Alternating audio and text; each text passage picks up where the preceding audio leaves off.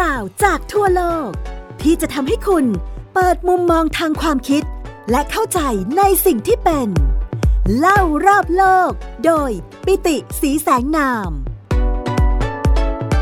สวัสดีครับ คุณผู้ฟังที่รักทุกท่านขอต้อนรับสู่ไทย PBS Podcast เล่ารอบโลกโดยผมปิติสีแสงนามนะครับ พอดแคสต์ตอนนี้ก็จะเป็นเรื่องราวต่อจากคราวที่แล้วนะครับ คราวที่แล้วผมเล่าให้ฟังถึงเรื่องของสนามบินสุวรรณภูมินะครับ ผมเองก็เพิ่งมีโอกาสเดินทางไปต่างประเทศนะครับ แล้วก็ฉุกคิดขึ้นมาได้หลังจากที่เห็นประติมากรรมรูปยักษ์ที่ใส่หน้ากากโควิดด้วยนะครับ ก็เลยตอนที่แล้วนำเอาเรื่องราวของยักษ์ที่เฝ้าสนามบินนะครับ จริงๆแล้วก็มีการย้ายที่มีตำนานนะครับ มีเรื่องของความเชื่อต่างๆนะครับ ที่เกี่ยวข้องกับยักษ์มาเล่าให้คุณผู้ฟังฟังไปแล้วนะครับ คุณผู้ฟังบางท่านก็ถามมาว่าเอ๊ะนอกจากยักษ์แล้วเนี่ย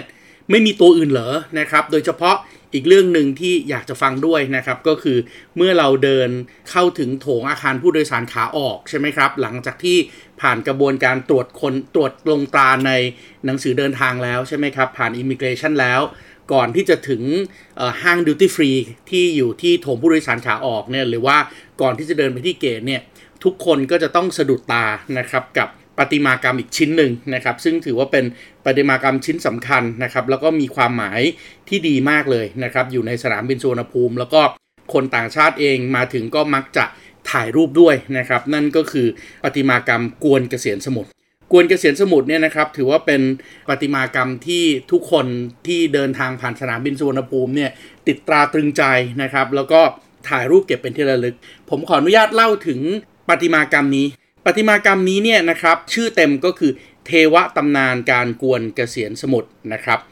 ออกแบบโดยคุณนิคมพลเยี่ยมนะครับ ซึ่งท่านเป็นนายช่างศิลปกรรม6นะครับของกรมศิลปากรนะครับ แล้วก็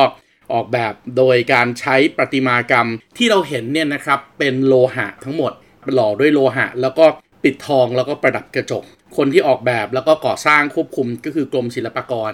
ความหมายของงานประติมากรรมชิ้นนี้เนี่ยนะครับ ท่านผู้ออกแบบบอกว่าหมายถึงความเจริญรุ่งเรืองไม่มีที่สิ้นสุด ถือว่าเป็นงานประติมากรรมขนาดใหญ่นะครับ เพราะว่าถ้าเกิดวัดตามความยาวเนี่ยนะครับยาวถึง 21 เมตรนะครับแล้วก็ความสูงเนี่ยสูงถึง 5 เมตรครึ่งนะครับก็ถือว่าเป็นประติมากรรมขนาดใหญ่มาก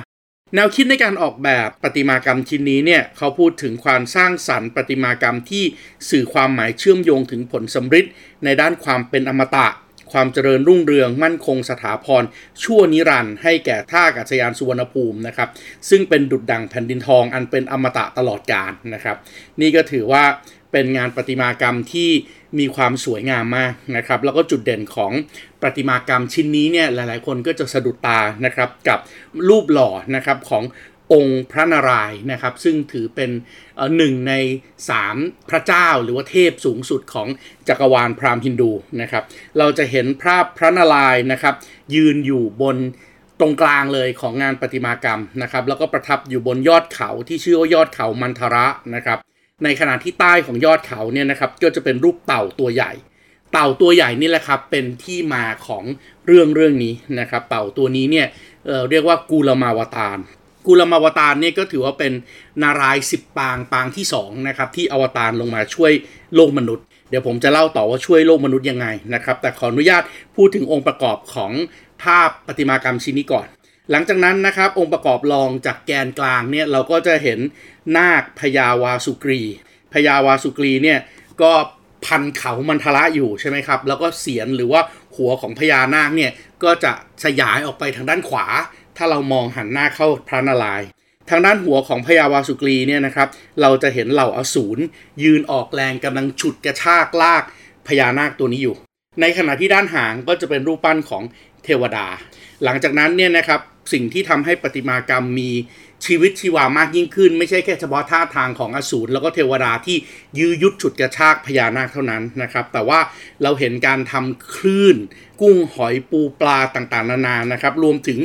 น้ำศักดิ์สิทธิ์ที่เป็นน้ำอมฤตที่ได้จากการกวนเกษียณสมุทรเนี่ยไหลผ่านหอยสังลงมานะครับทำให้เห็นเป็นมีความเคลื่อนไหวของน้ำด้วยประติมากรรมชิ้นนี้เนี่ยนะครับ ก็ถือว่าเป็นงานที่มี ความสวยงามมากนะครับ แล้วก็ถือว่าเป็นงานประติมากรรมชิ้นเอกที่ประดับอยู่ในในสนามบินสุวรรณภูมิเลยประติมากรรมชิ้นนี้เนี่ยจริง ๆ แล้วงานสถาปัตยกรรมหลักๆ ในโลกนะครับ ก็มีการนิยมใช้รูปของตำนานนารายณ์กวนเกษียรสมุทรเนี่ยนะครับอยู่ในประติมากรรมชิ้นหลักๆ ของโลกด้วย ชิ้นหนึ่งที่ไม่พูดถึงไม่ได้เลยนะครับ ก็คือการใช้คอนเซปต์ของนารายณ์กวนเกษียรสมุทรเนี่ย เป็นการวางผังหลักของปราสาทนครวัด ถูกต้องแล้วครับปราสาทนครวัดที่อยู่ที่เสียมเรียบของกัมพูชาเนี่ยถ้าไปดูผังของนครวัด นครวัดเนี่ยจะประกอบด้วยปางห้ายอดที่อยู่ตรงกลาง นั่นคือการจำลองเขามันทละนะครับที่ล้อมรอบด้วยเกษียณสมุทรนั่นก็คือบ่อน้ำที่สร้างเป็นกำแพงเมืองทั้ง 4 ด้าน และมีสะพานที่เป็นตัวเชื่อมจากยอดเขาปรางตรงกลางทั้ง 5 ออกไปยัง 4 ทิศ ซึ่งนั่นก็คือการจำลองโดยใช้สะพานพญานาคเนี่ยนะครับจำลองตำนานเรื่องของนาคที่กวนเกษียณสมุทรเพราะอะไรครับ เพราะว่าเวลาเราพูดถึงปราสาทนครวัดเนี่ยนะครับปราสาทนครวัดเนี่ยคนที่สร้างปราสาทนครวัดขึ้นมา ชื่อว่าพระเจ้าสุริยะวรมันที่สองพระเจ้าสุริยะวรมันที่สองแห่งยโสธรปุระ ซึ่งก็คือชื่อของเมืองตอนนั้นเนี่ยนะครับเป็นตำแหน่งกษัตริย์ที่ค่อนข้างที่จะยังไงล่ะ ปราบดาพิเศษขึ้นมานะครับสุริยะวรมันที่สองเนี่ยครองราชนะครับโดยการที่เขาก็ไม่ค่อยไว้ใจนะครับคนที่เป็นพี่น้องร่วมตระกูลของตัวเองสักเท่าไหร่นะครับ เพราะฉะนั้นเขาก็เลยลบลาค่าฟันกับเชื้อสายของเขานะครับ ไม่ว่าจะเป็นเชื้อสายอย่างเช่น หันษาวรมันที่2นะครับนฤบดีทระวรมันที่2นะครับทรนินทระวรมันที่2นะครับก็ล้วนแล้วแต่ถูก สุริยะวรมันที่2เนี่ยปราบไปทั้งนั้นนะครับเพื่อที่จะตั้งตัวเองขึ้นมาเป็นกษัตริย์ เพราะฉะนั้นเมื่อต้องการที่จะตั้งตัวเองมาเป็นกษัตริย์เนี่ยก็ต้องสร้างสิ่งปลูกสร้างขนาดใหญ่ เพื่อที่จะสร้าง legitimacy หรือว่าความชอบธรรม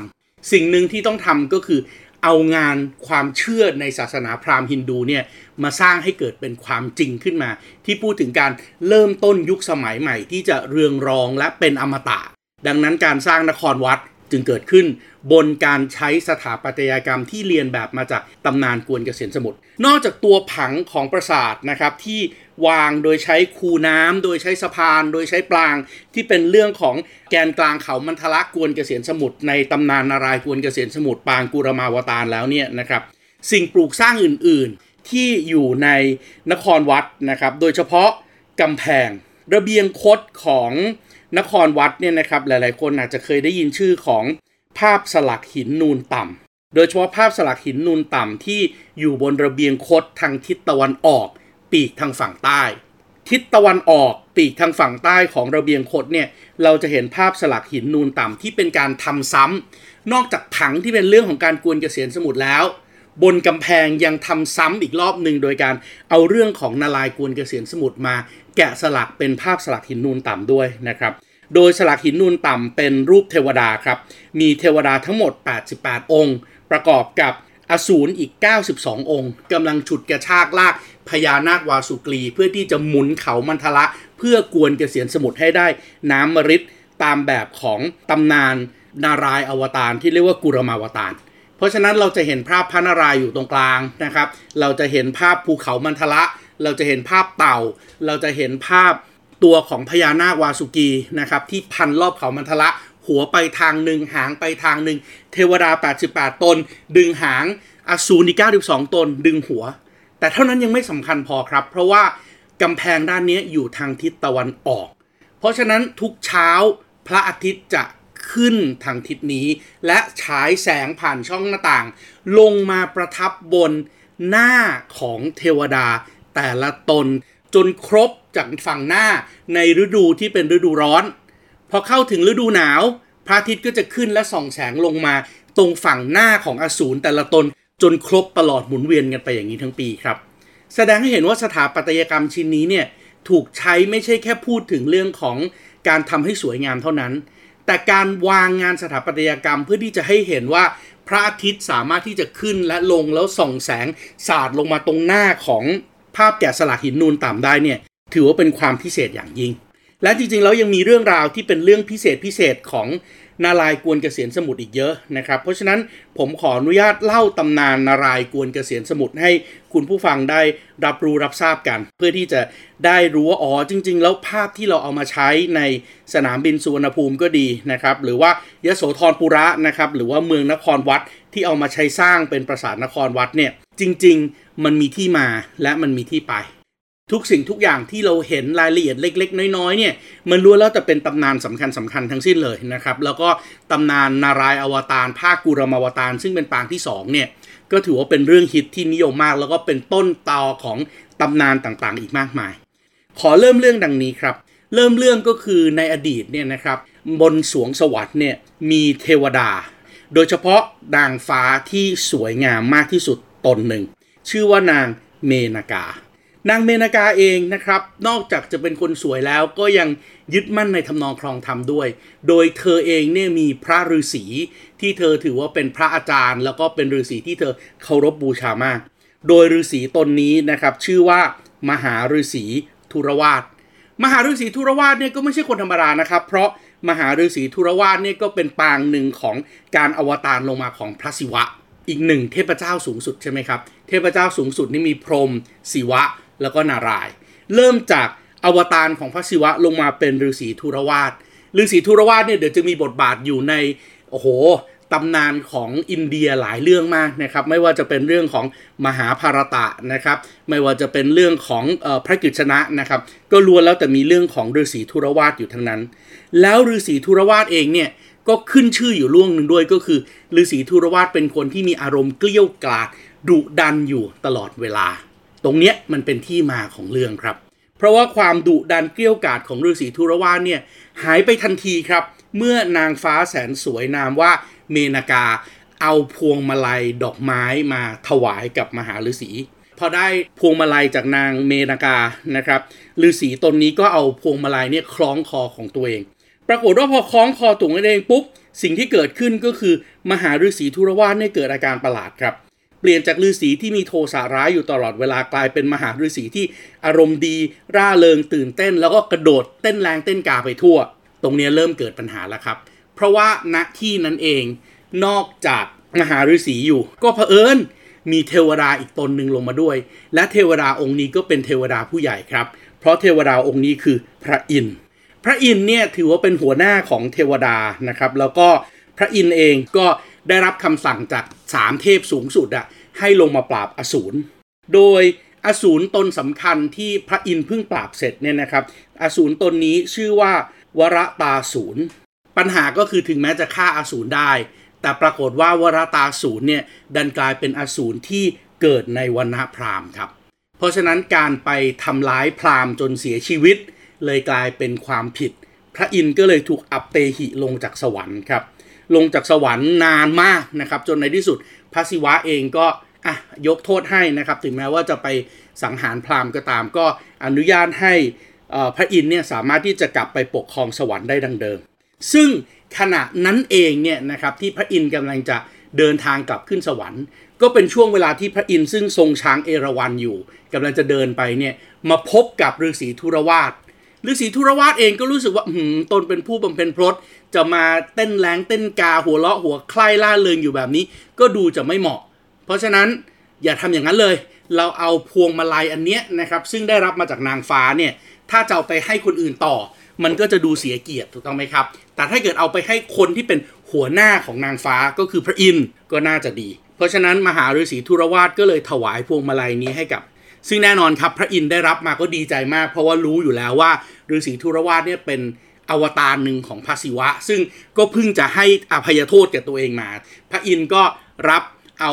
พวงมาลัยนี้มาแล้วก็ชื่นชมดมหอมอชื่นใจ เสร็จแล้วเนื่องจากทรงช้างอยู่ ก็เลยเอาพวงมาลัยนี้วางไว้บนตะพอง หรือว่าหัวของช้างเอราวัณครับ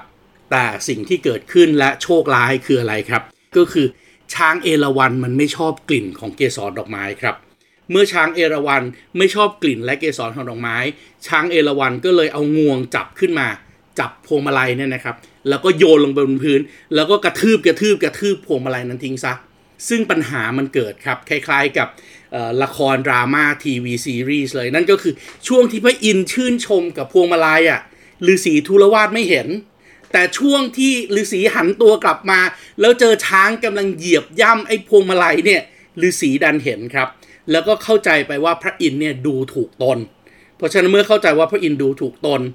สิ่งหนึ่งซึ่งเป็นสิทธิพิเศษของฤาษีในจักรวาลพราหมณ์ฮินดูด้วยก็คือฤาษีพวกนี้มีฤทธิ์ที่สามารถที่จะสาบได้ครับสาบได้ทั้งเทวดาและสาบได้ทั้งพระเจ้าด้วย เพราะฉะนั้นทุรวาดด้วยความโทสะด้วยความโกรธ เข้าใจว่าพระอินทร์ดูหมิ่นไม่ให้เกียรติตัวเอง ก็เลยออกปากสาบพระอินทร์ครับ บอกพระอินทร์ไปเลยในฐานะที่พระอินทร์เป็นหัวหน้าเทวดา ดังนั้นขอให้พระอินทร์และเทวดาทั้งหมด ไม่สามารถที่จะมีชีวิตเป็นอมตะได้ต่อไป นอกจากไม่สามารถที่จะมีชีวิตได้เป็นธรรมตาอีกต่อไป ขอให้ลบกับอสูรครั้งใด ก็ขอให้แพ้ด้วย โอ้โห กลายเป็นเรื่องเลยว่าทาวนี้จะทำยังไงอะเป็นเทวดาแล้วไม่เป็นอมตะ แล้วทุกครั้งที่ลบกับอสูรยังลบแพ้อีก แล้วคำสาปของฤาษีมันก็ดันศักดิ์สิทธิ์อีก แล้วอย่างนี้เทวดาจะปกป้องโลกมนุษย์เทวดาจะปกป้องคนดีได้ยังไง เพราะว่าทุกครั้งที่สู้กับอสูรก็แพ้แพ้เสร็จแล้วยังตายอีกเพราะเทวดาไม่ได้เป็นอมตะอีกต่อไปคุณกำลังฟัง เล่ารอบโลก โดย ปิติสีแสงนาม ทางไทย PBS Podcast เพราะฉะนั้น เรื่องราวก็เลยต้องร้อนถึง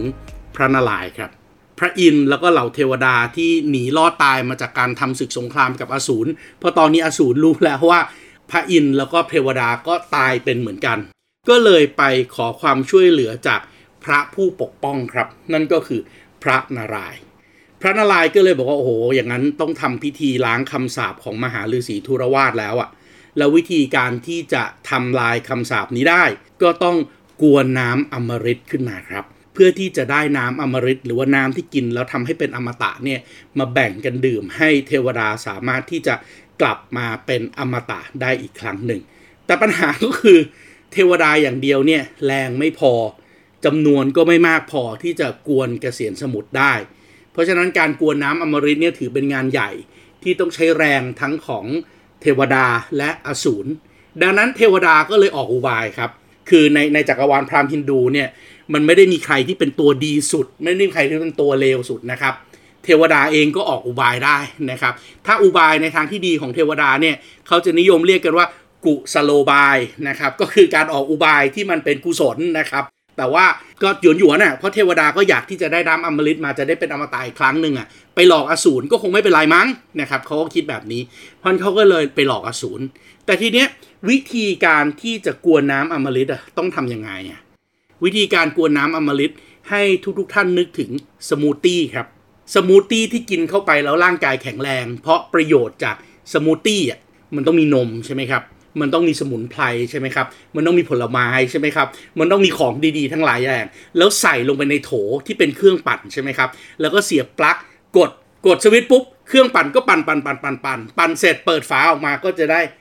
น้ำอมฤตหรือว่าสมูทตี้ elixir เพราะฉะนั้นวิธีการกวนเกษียรสมุทรก็เป็นแบบนี้เช่นเดียวกันครับ นั่นก็คือเทวดาและอสูรก่อนที่จะมากวนเกษียรสมุทรกันเนี่ยให้ไปเก็บสมุนไพรเก็บโอสถที่จะต้องมาใช้กวนเกษียรสมุทรก่อน หลังจากนั้นก็มาตั้งปะรำพิธีกันที่ทะเลไวกูณฐ์ หรือว่าทะเลเกษียรสมุทรซึ่งก็เป็นทะเลที่มีแร่ธาตุเป็นพิเศษทำให้น้ำเป็นสีขาวนะครับ หรือบางตำนานก็บอกว่ามันเป็นน้ำนมเลยแหละ ไม่ใช่แค่น้ำสีขาวเฉยๆ เพราะฉะนั้นตอนนี้เมื่อเตรียมพร้อมละ พระนารายณ์เองก็เชิญมหาเทพทั้ง3นะครับไม่ว่าจะเป็นพระพรหม ระนารายณ์แล้วก็พระศิวะเนี่ยมาเป็นประธาน หลังจากนั้นก็ให้เทวดาแล้วก็อสูรเนี่ยทยอยเอาสมุนไพรต่างๆ เอาของวิเศษต่างๆเนี่ยเทลงไปในเกษียณสมุทรซึ่งเป็นทะเลน้ำนมอยู่แล้วนะครับหลังจากนั้นต้องทำยังไงอะหลังจากนั้นก็ต้องหาแกนกลางใช่ไหมครับ เหมือนใบพัดของเครื่องปัดน้ำผลไม้อะทีนี้จะเอาอะไรเป็นใบพัดดีพระนารายณ์ก็เลยมีเทวบัญชานะครับให้เหล่าเทวดาแล้วก็อสูรเนี่ยไปถอนเอา ภูเขามันทระ ซึ่งภูเขามันทราเนี่ยก็ถือว่าเป็นหนึ่งในกลุ่มของภูเขาที่อยู่ใกล้ ๆ กับเขาพระสุเมนตรงใจกลางของจักรวาลนะครับ เอาเขามันทระมานะครับ เขามันทระเนี่ยถือเป็นภูเขาที่มีขนาดใหญ่มากนะครับ ว่ากันว่ามียอดสูงจากพื้นดินขึ้นไป 11,000 โยชน์ แล้วก็มียอดลงไปใต้ดินอยู่ใต้ดินอีก 11,000 โยชน์ เอาเขามันทระมาปุ๊บปักลงไปในใจกลางทะเลกเกษียณสมุทรแล้วหลังจากนั้นก็ให้ไอ ภูเขามันทระนี่แหละ เปรียบเสมือนกับใบมีดหรือว่าใบพัดของของเครื่องปั่นน้ำผลไม้ หลังจากนั้นทำยังไงให้ใบพัดตรงนี้หมุนแล้วกวนกระเสียนสมุทรได้ล่ะ หรือกวนน้ำนมที่ใส่เครื่องสมุนไพรไปได้ ก็เลยต้องไปเอาพญานาควาสุกรีครับพญานาควาสุกรีเป็นใครครับพญานาควาสุกรีเนี่ยเป็นพี่ของ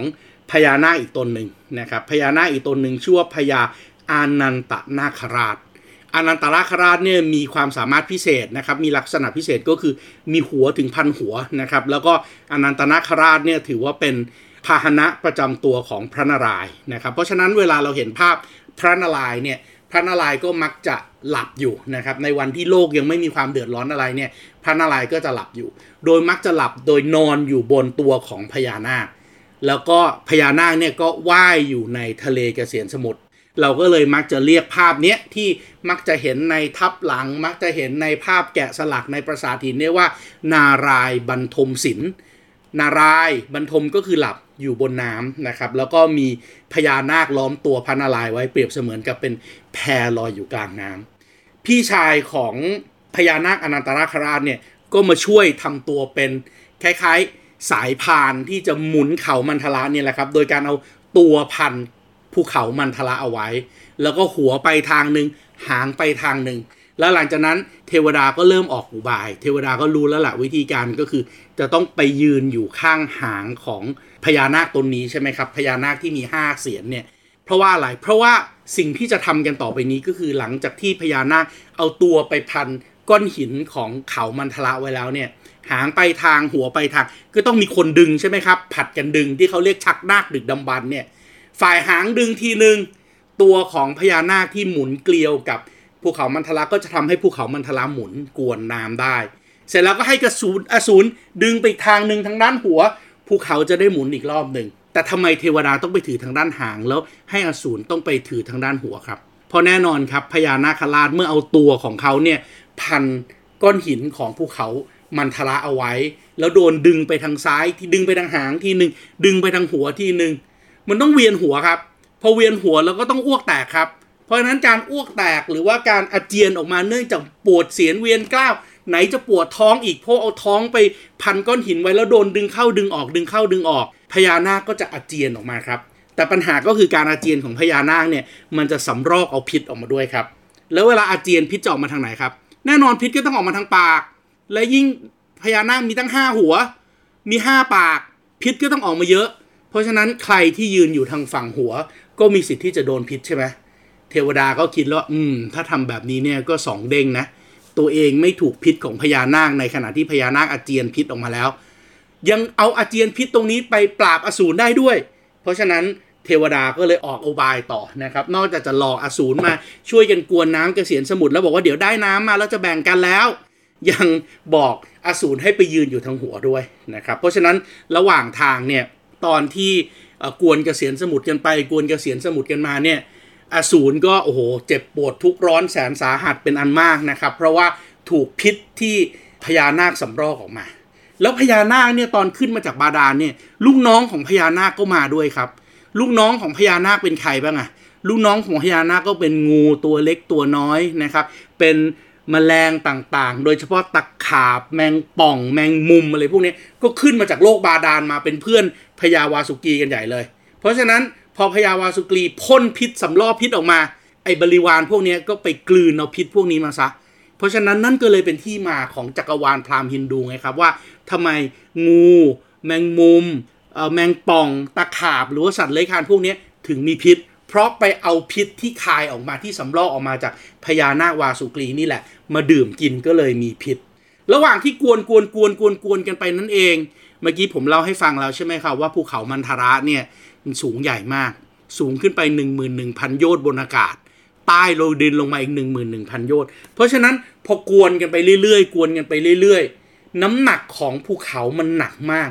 น้ำหนักที่หนักแล้วพอกวนหมุนไปหมุนมาเหมือนดอกสว่านขนาดใหญ่ครับ มันกำลังจะเจาะใต้พื้นพิภพลงไป แล้วเดี๋ยวจะลงไปที่แกนโลก และจะทำให้โลกแตกเป็นสิ่งเสี่ยง เพราะฉะนั้นหนึ่งในสามเทพที่กำลัง observe อยู่ ก็เลยเฮ้ยไม่ได้การละ ถ้าเกิดปล่อยให้มีสถานการณ์แบบนี้ต่อไปเรื่อยๆ เดี๋ยวเกิดภูเขามันทะละทะลุแกนโลก จักรวาลก็ล่มสิ เพราะตามความเชื่อแบบจักรวาลพราหมณ์ฮินดูนี่โลกเป็นจุดศูนย์กลางของจักรวาลนะครับ เพราะนั้นถ้าแกนโลกล่มเนี่ย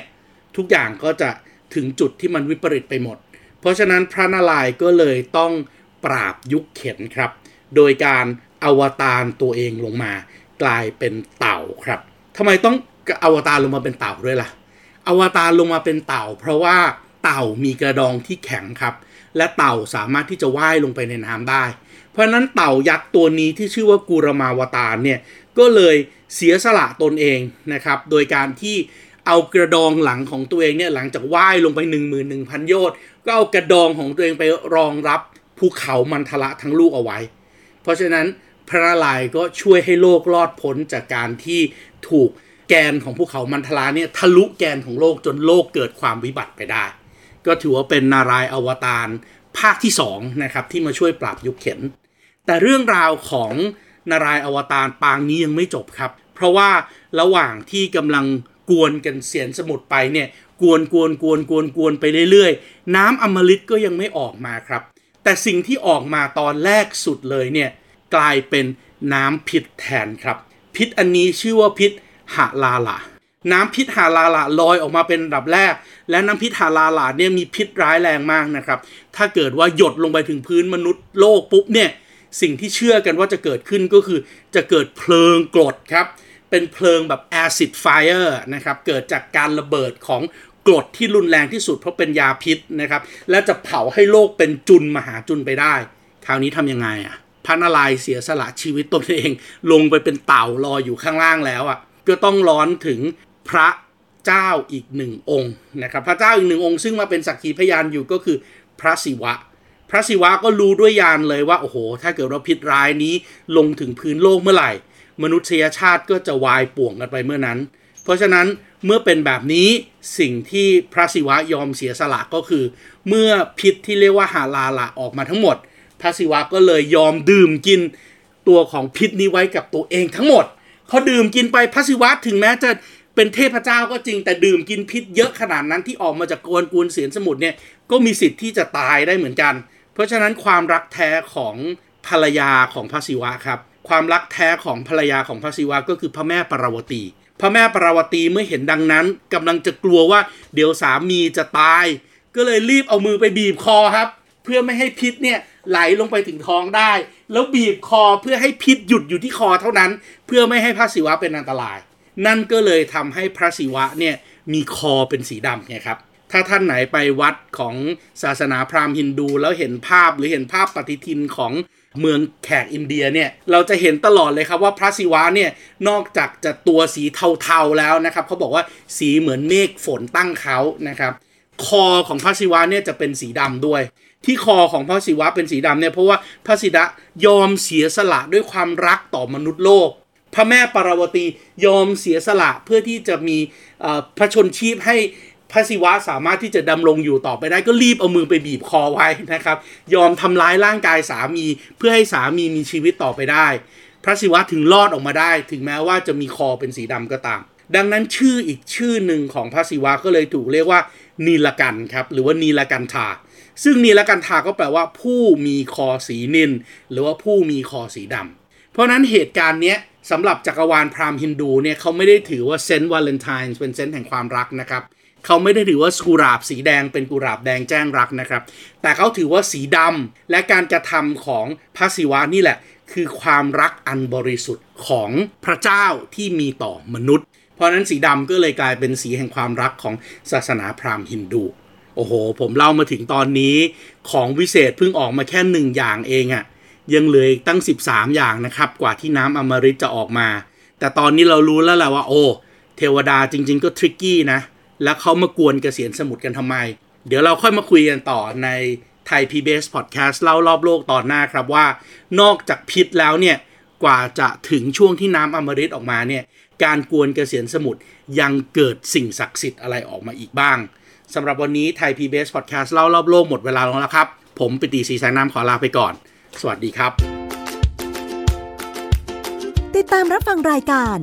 เล่ารอบโลก ได้ทางเว็บไซต์และแอปพลิเคชันไทย PBS Podcast และติดตามความเคลื่อนไหวรายการได้ที่ สื่อสังคมออนไลน์ไทย PBS Podcast ทั้ง Facebook, Instagram, YouTube และ Twitter